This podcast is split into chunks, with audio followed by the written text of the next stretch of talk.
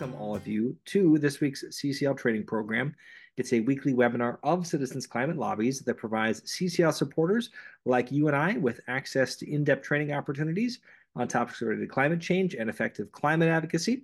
I'm your host tonight, Brett Cease, and we're going to be joined by Citizens Climate International's Executive Director, Joe Robertson, for a review of what happened at COP28.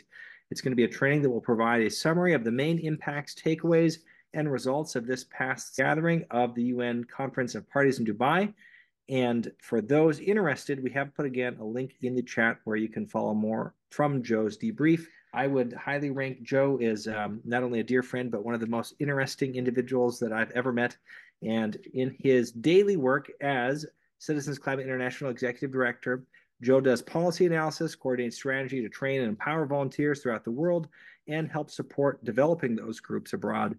He leads our engagement with Citizens Climate International, with the United Nations, the World Bank, the IMF, the Carbon Pricing Leadership Coalition, and many other multilateral institutions. We are in for a real treat tonight. It's such an honor to have you spare time and join us. So I will pass it to you, Joe. Thank you, Brett. Uh, thank you for the kind words, and thank you all for joining. Uh, some of you are old friends. It's great to see you here. Um, so the first thing I want to do is share just a few, you know, intended outcomes here. We'll talk a little bit about impacts from COP28, a little bit about the CCI perspective, um, and a little bit about how this affects CCL advocacy potentially. Um, so first of all, just a quick look at our engagement with intergovernmental processes. We try to have fun with it, as you can see. Um, you see uh, our good friend Mike Tarungwa over there in the upper left at UN headquarters. You can see Citizens Climate was at the table with Italy, Canada, and others, including the vulnerable 20 group of countries. Uh, that circle on the right of smiling faces is part of our team at the COP28. Um, you can see on the upper right there, Isatis is doing her thing on the panel, uh, advocating for climate civics in the global arena. Um, that's just a brief look at the diverse areas of work that have led to our ability to engage in this process the way that we do.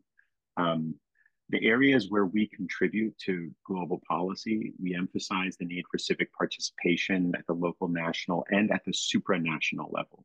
Um, we emphasize, of course, the need for pollution pricing as an accountability measure and a transition strategy. Um, we emphasize the need for constructive cooperation. Uh, the, the border adjustment as part of a fee and dividend plan is all about that. It's really an invitation to constructive cooperation to put aside the race to the bottom strategy and, and go ahead towards a sustainable future together. That's a big part of our international engagement. Um, and the right to be safe. We, we often think about and talk about human rights in the CCI context, in part because there isn't a global constitution, but international law is founded on a number of core principles, including some of the founding document, documents of the United Nations. Um, one of them is the UN Charter. The other is the UN Declaration on on uh, Human Rights, and it is essential that international law ultimately align with the rights, the equity, the justice principles, the well-being of people and the primacy of people over power. So we often talk about rights in that context, and we think about the climate challenge as being partly about the right to be safe. We'll come back to that in a few minutes. So when we talk about civics in the intergovernmental space, in the international meetings between governments to talk about climate change, um, the UN Framework Convention on Climate Change, agreed in 1992 in Rio, Article 6 of that, of that convention, that treaty, and Article 12 of the Paris Agreement from 2015 both talk about six areas of engagement, public information, training, capacity building. Um, and that has become known as Action for Climate Empowerment, partly about empowering populations, but it's also about people empowering their government. And it's about cities empowering nations to be able to be more ambitious. Action for Climate Empowerment is essentially, from our perspective, another way of saying climate civics. And you can see Isatis and myself sitting there as part of this open dialogue. Other team members have joined similar meetings. We strongly advocate for these types of engagements between stakeholders, stakeholder networks, governments, and international agencies like the UNFCCC, the World Bank, and others.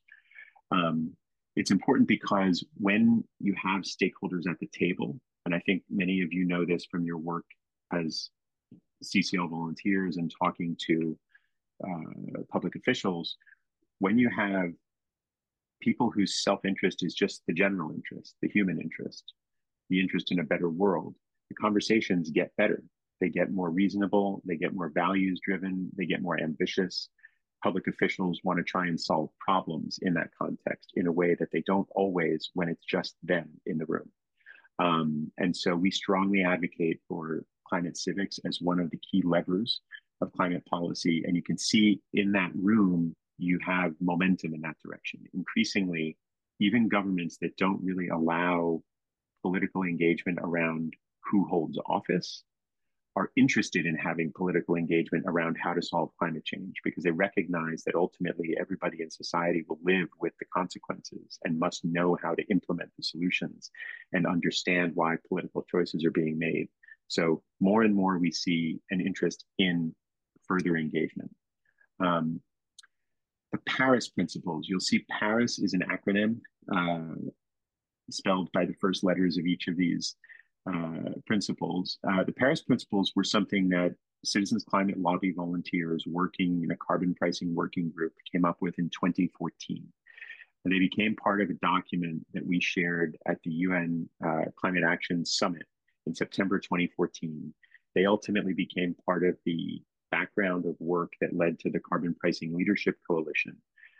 The underlying reason for putting these principles together was that we recognize that fee and dividend has a lot of virtues in terms of policy efficiency, in terms of efficacy and outcomes, in terms of efficient benefits to local communities and households, and in terms of facilitating international cooperation in a way that other policies might not do as straightforwardly.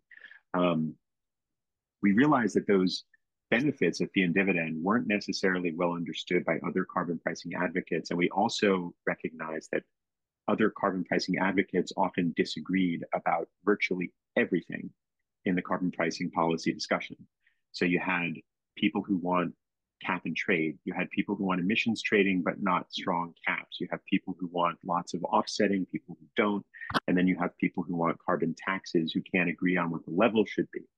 So the carbon pricing working group set about figuring out if we could create a list of principles that would allow all of these disparate voices to say a good carbon pricing policy should have these qualities. And we were successful. Never once did we have a single person object to any part of these five principles. They fostered really constructive conversations, and in Lima in 2014 and in Paris in 2015, they were important in helping the advocates for carbon pricing fitting into the Paris Agreement understand how they could talk towards that future without having to say those words of carbon tax or emissions trading, which were not going to be allowed by certain countries. Um, and so I'll come back to why that's so important in a few minutes. But that that's background for how we try to engage on carbon pricing. We try to help countries figure out how they can get closer to what fee and dividend would do, even if they're not ultimately going to use that policy itself.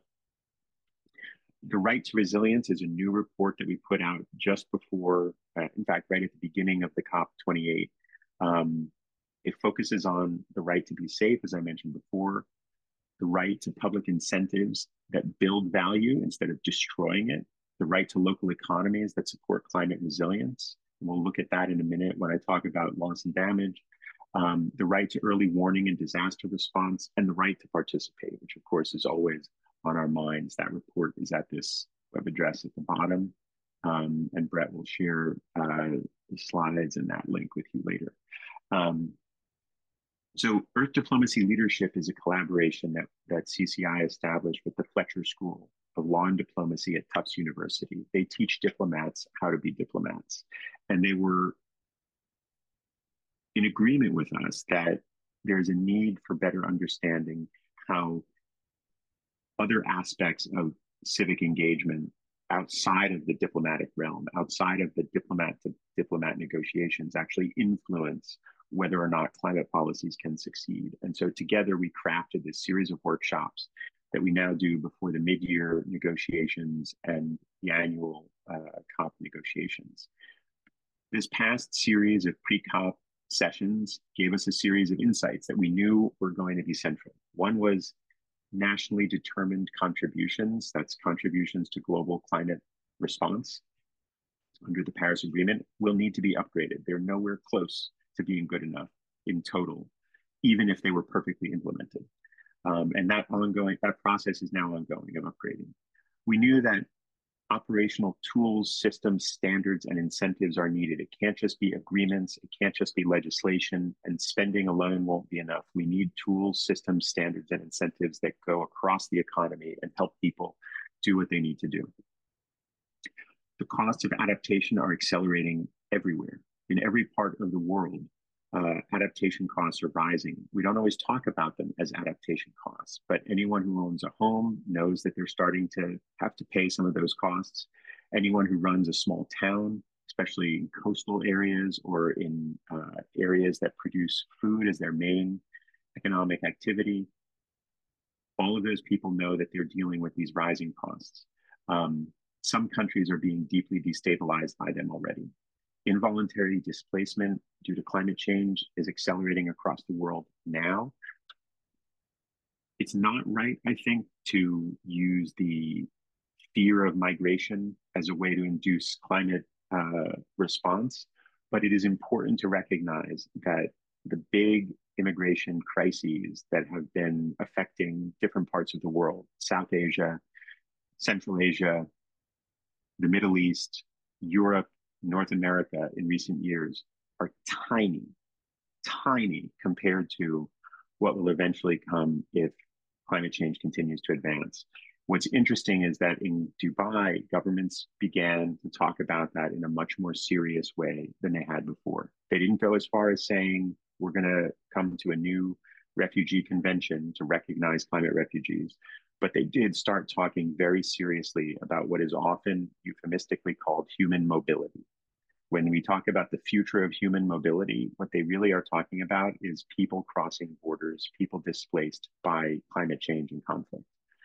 Um, the majority of the least developed countries are facing debt distress.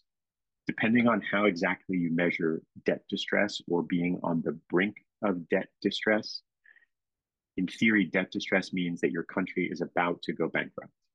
It means that public services will start to fail. It means you won't be able to borrow more money to keep funding your government. But being on the brink can mean a lot of things. Depending how you measure that, in 2022 and 2023, between 50 and 90 countries were in that condition. And we are not at the moment in a situation where it looks like we're going to come out of it. Some countries, like the US, are feeling much better in terms of where inflation is but there are serious warning signs like low snowpack in the northern hemisphere makes it look like 2024 is going to be a really hard year. If it's a hard year for food and water, that means prices are going to go up. And that means that more countries will face debt distress. So this is a major constraint on how the world responds to climate change. And it's something that gets a lot of attention in international meetings. Food systems face unprecedented stresses the low snowpack is one example of how that is. Um, and finance is the Achilles heel. That was something that was said by Rachel Kyte, who's our close collaborator uh, in the Earth Diplomacy Leadership workshops uh, and very experienced in the world of climate finance policy and innovation. And the reason finance is the Achilles heel is everyone knows that ultimately investment is needed to cause real world activities to happen, whether they're government related activities or private sector activities, someone has to spend money in order for those things to happen, for people to get paid, materials to be put in place, and jobs to be done. Um, but everyone means something different by finance. Some people mean it's money for me. Some people mean it's money I don't want to give you. Some people mean it's money with strings attached. And of course, finance itself is money that's borrowed and needs to be paid back. And that's not always easy to engineer um, when you're talking about human need. So, one more point of, of context going into the COP28 in October, State of the Climate report was put out, and it had this, I think, haunting sentence. By the end of this century, an estimated three to six billion individuals, approximately one third to one half of the global population, might find themselves confined beyond the livable region, encountering severe heat, limited food availability, and elevated mortality rates because of the effects of climate change. Consider that last year, 2023, we reached the all time hottest global average temperature for one day that we think has happened in 125,000 years on Earth, according to the geological record. That was July 3rd. The next day was 0.98 degrees hotter globally, one full degree centigrade hotter in one day. The next day was the same, and the day after that was hotter still. So we're hitting that kind of level, and we're seeing some parts of the world that experience sudden firestorms out of nowhere. We're seeing some parts of the world that experience temperatures of 150 degrees Fahrenheit.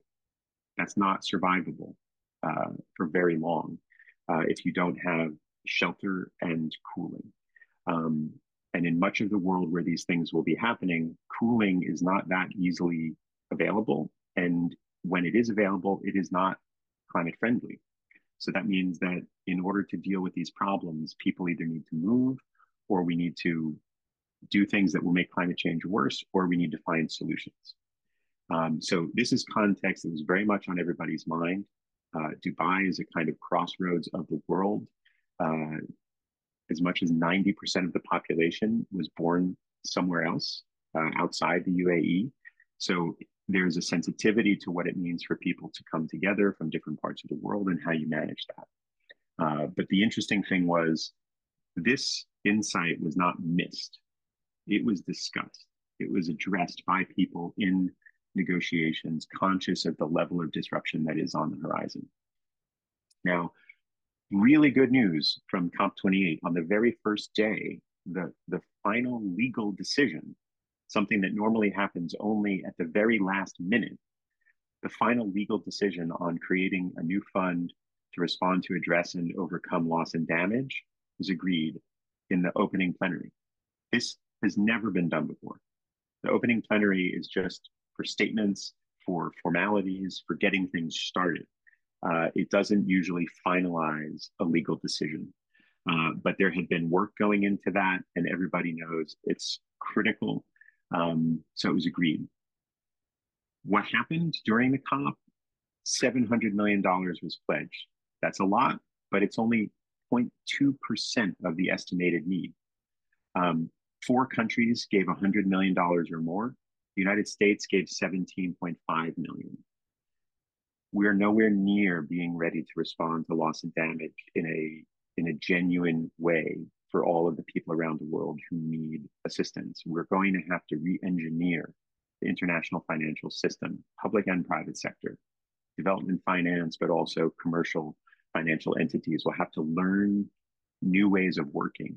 And so that learning curve is part of why it takes time. It's also part of why finance is the Achilles heel, because a lot of new things have to start happening and everybody has to figure out who takes what risk first. Um,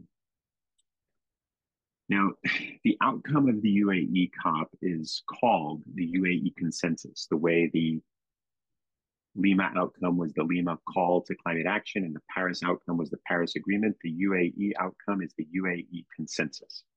Um, and there's a lot of question about what does it actually commit the world to? Are we going to fix climate change, or is this just a lot of nice talk?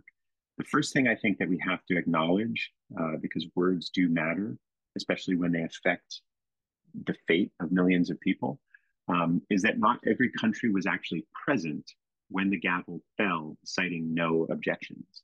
Uh, this is the lead negotiator for Samoa, Anne Rasmussen. She was the first person to speak after the agreement was finalized. Um, And she spoke not only for Samoa, but for the Alliance of Small Island States. These are, of course, the countries most vulnerable to temperature rise because they will disappear as the sea level rises. Um, they do not, most of them have any kind of agreement to move to another country while remaining a nation. It's a super complicated area of international legal negotiation that has not been fully worked out. So for them, this was urgent. They need to be on board with whether or not the final outcome recognizes the need that they face and does enough to address it. Um, they were outside conferring about what their objections would be uh, when the gavel fell, citing no objections. So there's question about should this be called a consensus.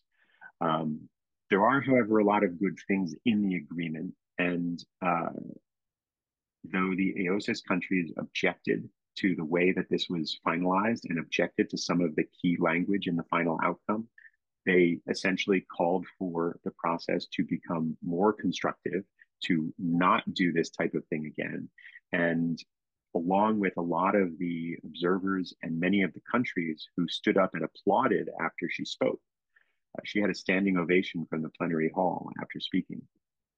Um, the kind of universal call was to say this now puts the burden of proof on all of the countries that made this agreement. This has to be real. So the question is, what is supposed to be real? Um, the UAE consensus recognizes that progress on Paris goals is too slow. So climate transformation needs to accelerate. Countries have to upgrade their national climate plans. Uh, the world must transition away from fossil fuels. There's a lot of caveat and, and qualifying language around that to make it feel like there's plenty of room for new fossil fuel development in the future. But the fact is, the world must transition away from fossil fuels. It's now agreed. The importance of ensuring the integrity of all ecosystems, including in forests, the ocean, mountains, and the cryosphere. I highlight that, and I have the, a segment of the cryosphere behind me in the in my video uh, window because that is an incredibly ambitious statement.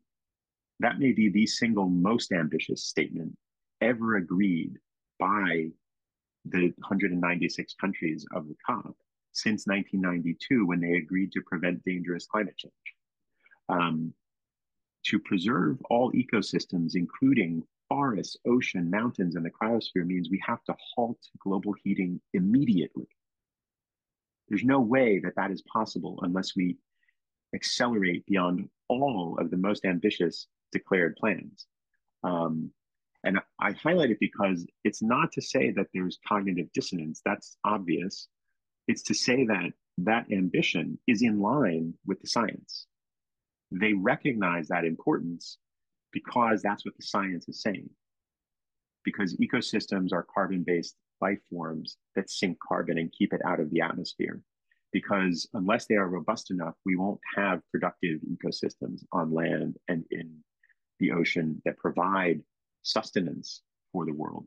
Um, and because without that, of course, we will have chaos. Um, so there's recognition in agreed international law that that's the standard. And I'll come to why that's so important in a minute. They also specifically agreed that all of this must be in line with science.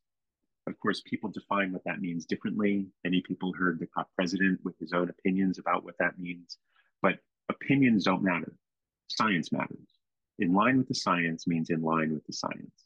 It doesn't mean in line with something that science is not saying, but some people think. So it's important to keep that in mind when we parse what came out of the COP. Finally, when we think about science, the IPCC sixth assessment report finds a couple of things that are very important. Above 1.5 degrees centigrade, some things will be lost that have a critical stabilizing function in the structure of the climate system.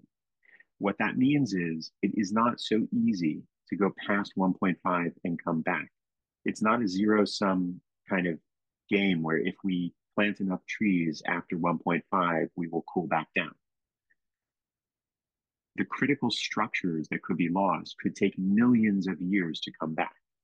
And they rely on complex thermodynamic fluid dynamics that are not entirely predictable. We can say when the chemistry is such that we will lose them, but we cannot say when they will come back. Um, that is really important.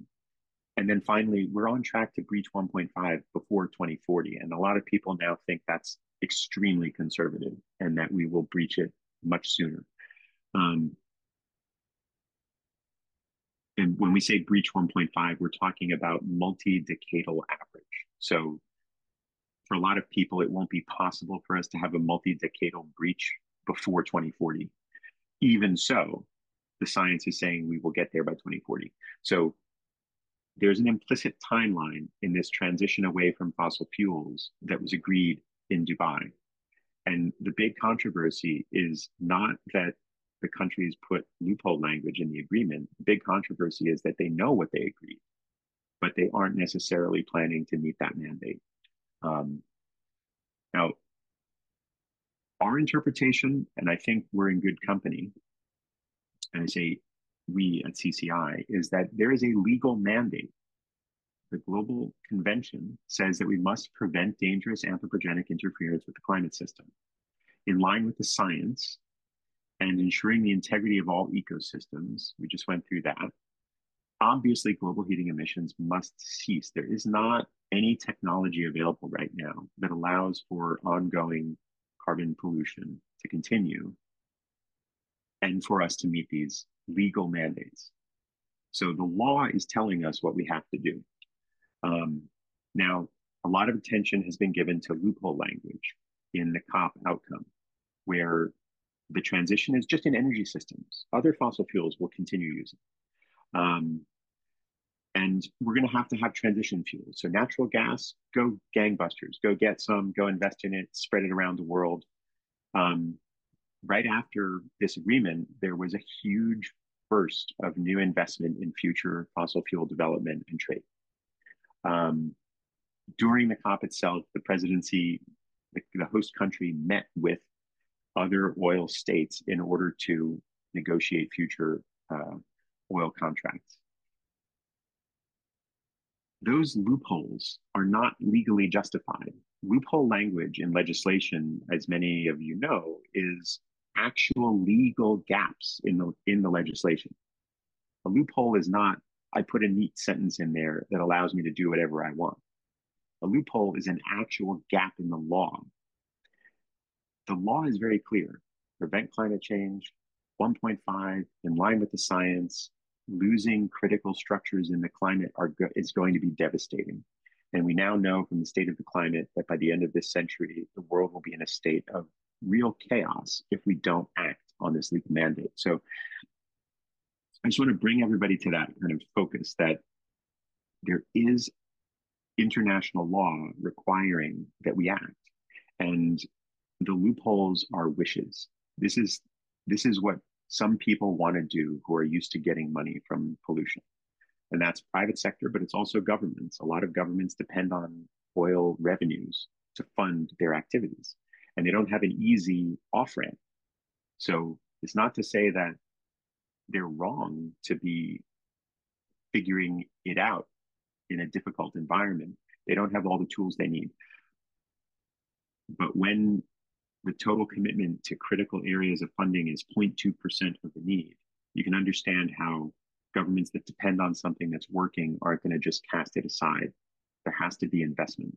There has to be a new way of doing business. Now, another part of the process is voluntary commitments. So beyond what countries agree legally, beyond what they do as part of their legal commitment to act on climate, there are voluntary commitments. Um, there was a leaders declaration on food systems transformation and climate. 159 countries that are parties to the convention signed this declaration, as did two more countries that are not parties, small countries that are observers in this process. Um, 161 countries. Just three years ago, when the UN held a food systems summit, countries were not ready to sign up to the idea that food systems and climate action have to be aligned because many see them as competing. Some things that you do to produce more food and make food more, more cheap and available are bad for the environment and bad for the climate. So there wasn't that recognition that we're going to have to figure out how they play together. Now, most of the countries have signed up to that principle. Non-state actors have also signed up to that. Um, CCI is one of the non-state actors that signed up to this call to action to help others figure out what that looks like. The UAE announced a, what they called the Financing the Future of Food Accelerator, a way of essentially putting up some money using uh, bonds in order to de-risk investments that will be beneficial for sustainable food systems. They also put forward $30 billion um, into a new green investment fund. And there's another 31.6 billion that was put forward by multilateral development banks like the World Bank, uh, the Global Environment Facility, um, the Green Climate Fund, et cetera. So all of that is good and it's a lot of money, but it's still not the total amount that we need to get everything moving. So here we go back to the Paris principles. Um, price pollution, add momentum, reduce emissions, internalize inefficiencies, spread by aligning. When the Paris Agreement was agreed in 2015, Article 6 of the Paris Agreement was about international cooperation. It was also really about carbon pricing because paragraph 2 and paragraph 4 are different types of emissions trading rules and structures that allow countries to invest in someone else's forestry, for instance, in order to pollute while still reducing emissions in their accounting. Um, paragraph eight was non-market, meaning non-emissions trading cooperation. That means everything else, right? Every other thing countries do is non-market. Only emissions trading is market in the language of Article 6 of the Paris Agreement. So this short paragraph with three added bullet points is about integrated, holistic, and balanced approaches to international cooperation to accelerate what's called, by, in the language of Article 6, overall mitigation of global emissions. It's about raising ambition, making the total amount of climate action more than it would otherwise be. These agreements should support mitigation, adaptation, finance, technology transfer, capacity building, but also poverty eradication and sustainable development. So it's a very ambitious segment of the Paris Agreement. And I want to just direct attention to uh, 6.8c, which says enable opportunities for coordination across instruments and relevant institutional arrangements. What that means in the language of international law is that even though the standard is that countries defer to what's called the Convention of Original Jurisdiction. So if there is a convention on on there, there is a convention on the law of the sea, then the climate convention doesn't control the ocean. The convention on the law of the sea does. But of course, the Convention on the Law of the Sea doesn't address climate change. And it also, until a new agreement was made last year to cover the high seas, didn't cover most of the ocean. And so what this means is countries are now agreeing. We aren't just making an agreement on climate. We made that agreement on the ocean. We made an agreement on sustainable fisheries. We made an agreement on trade. We're going to bring those different agreements together and have integrity in the way that we implement. And so there's an important connection between integrated, holistic, and balanced in the first part of this article, of this paragraph, and across instruments and institutional arrangements. It means that we can start moving to the convention of highest ambition. So if the climate convention process is making better, stronger, more constructive agreements that can actually elicit action from nations, then that's the thing that nations should be looking to to implement. Um, that's a big step forward. Um, but it also does something important. It creates the opportunity for cooperation in various, very specific ways. So some non-market approaches as envisioned by Article 6.8, which by the way, they don't have to be governed by any body in the UNFCCC process. These are things countries do voluntarily on their own. Article 6.8 just tells countries what they should do, what would be good, what should the standard be. Um, And so here are a few uh, existing and emerging non-market approaches. There's an Africa Adaptation Acceleration Program with multiple different actors coming together to expand funding for adaptation measures in Africa. There's the Agricultural Innovation Mission for Climate, which is something that the United States and the United Arab Emirates put together um, in order to fund agricultural innovation and climate smart agriculture. There's the Carbon Border Adjustment Mechanism that the European Union is uh, getting ready to activate next year. And that is, of course, already eliciting responses from other countries who recognize it is a challenge, but it is also an invitation. It's a way to start collaborating uh, more aggressively than we had anticipated before. There's an emerging good food finance facility where nonprofits, UN agencies, uh, financial institutions are coming together to figure out how you start accelerating the delivery of climate friendly finance to small actors across value chains to make food systems work. And there's something called the Global Shield, which is a partnership uh, initiated by the G7 countries, the wealthy G7 countries, and the Vulnerable 20 group of countries. Also, the Climate Vulnerable Forum is part of that process. So it's the countries that are vulnerable to climate change and the wealthy countries coming together to create a mechanism to invest in climate resilience, um, to support the most vulnerable being less vulnerable, and to support what is sometimes referred to as social protection, but in the context of climate in countries around the world that wouldn't otherwise have that benefit. And then there's some concepts of things that are on the horizon are starting to emerge. And in fact, since we first proposed these five concepts, some of the pieces have fallen into place and have started moving.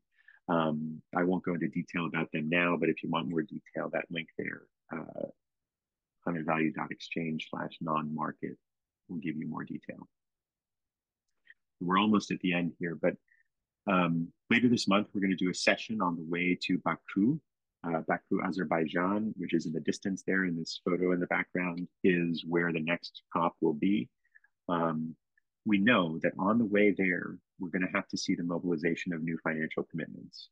We're going to have to see international finance reform, the reform of the World Bank, the International Monetary Fund, but also of debt structures. So, climate sensitive and vulnerability sensitive debt relief, where countries that haven't caused climate change but are being devastated by it are not forced to pay unaffordable sums to borrow money to deal with a crisis they didn't create that will bankrupt them for centuries to come.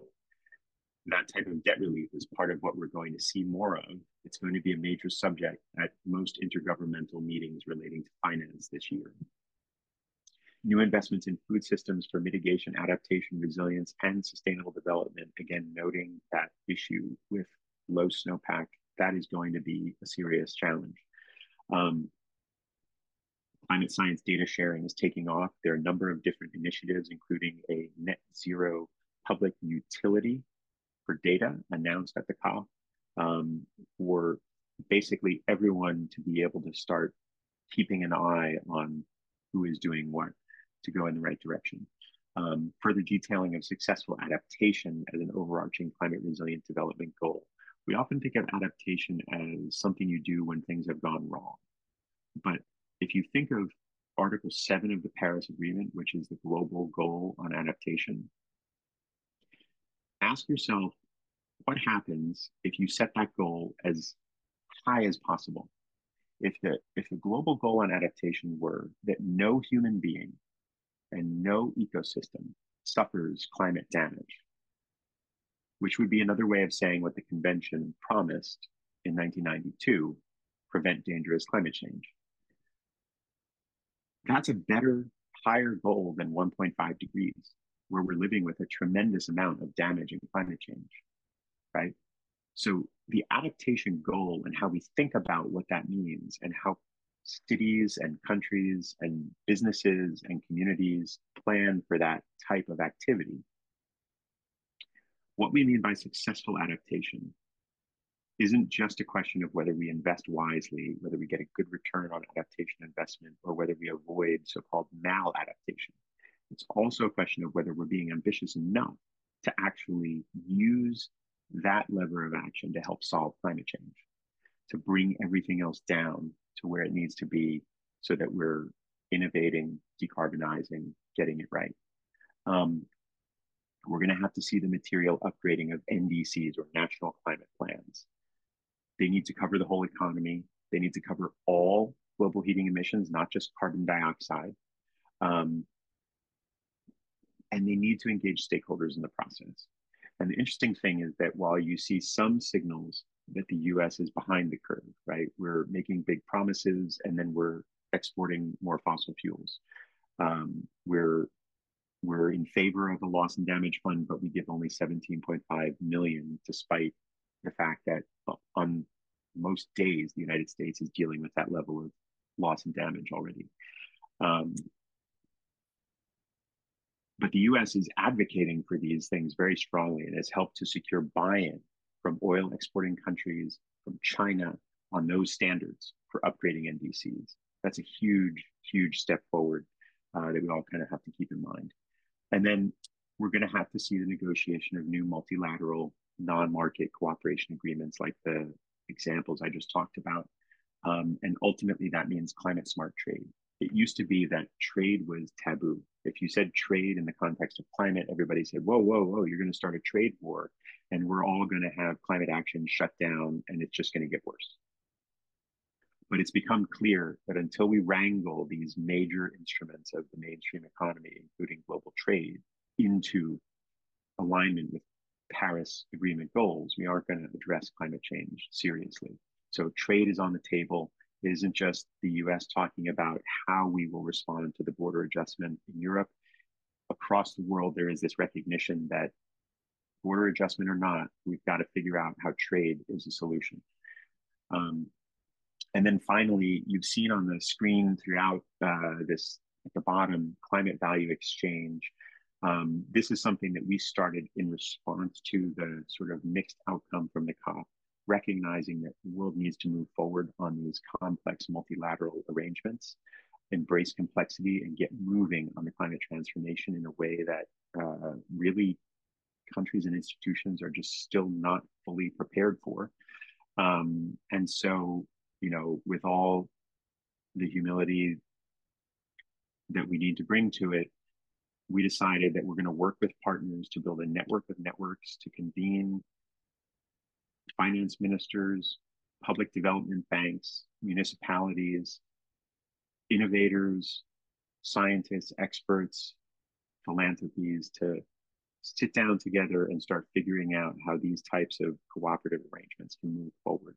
Um, so the real outcome of the COP28, for all the different things you see in headlines, is that there is now a huge expansion of activity around the world towards this goal of multi-level, meaning local, national, international, um, multi-dimensional, meaning not just energy, but also transport and manufacturing and trade and shipping, uh, food systems, et cetera, cooperation to get the job done.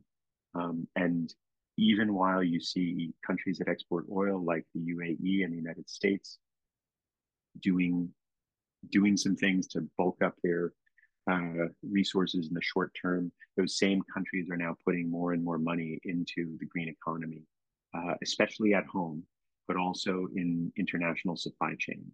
And so that's something to pay attention to and recognize that whatever else people are saying, and with this so called doomerism, where it's too late, everything is failing, we're never going to solve it, 1.5 is dead, all those things that we hear people saying. I think that across the political spectrum, it's still true that the best future for the United States, as for any country, is going to be one where it figures out how to be a leader in the climate smart economy. Because not doing that is not about the choice between oil and solar panels. Not becoming a leader in the climate smart economy is about the choice between having an economy that works in a climate smart way and an economy that is hemorrhaging trillions of dollars a year in waste and destruction because it was badly planned and is not capable of dealing with the disrupted world that we're coming into. Um, so I'll stop there. Bravo. Well, please join me in giving a huge round of applause for your leadership and just that great summary, Joe. It was wonderful just to get a, a glimmer and insight into all the amazing work that you and the CCI team have been up to. Well, we are grateful for you. And the beautiful thing, the symbiotic uh, connection between CCI and CCL, Joe, is that we get to learn from and be inspired by what is working internationally and how our own domestic efforts are connected inextricably to the rest of the world. And then if you have any ongoing questions, we have a wonderful, robust forum at cclusa.org forward slash forums. If there's anything that you have questions or dimensions on, like I know a couple just came up here right after Q&A, uh, we'd love to make sure to connect you to our international staff on that level. Um, but without further ado, I know we are at the top of the hour. We are so grateful for all of your time and input tonight. And we hope that you found tonight's training empowering and motivational as I did. And I'll unmute all lines so that we can close by just saying a huge thank you to you, Drew, with all of your leadership. Stay safe and have a wonderful night, everyone. Thank you for listening to this episode of Citizens Climate Lobby's training program. You can tune into more episodes anywhere podcasts are available. Inspired by what you heard today? Join Citizens Climate Lobby to advocate for bipartisan climate solutions. Go to community.citizensclimate.org to find more trainings, resources, your local chapter, national action teams, discussion forums, and more. Be sure to like our Facebook page and follow us on Twitter and Instagram at Citizens Climate. We also invite all of our listeners to subscribe to our YouTube channel for more inspiration. Like what you hear? Recommend us to your friends and make sure to give us a five star rating. It helps us show up on other listeners' feeds. Feel free to pass on any suggestions for future episodes in the comments as well. And together, we are creating the political will for a livable world.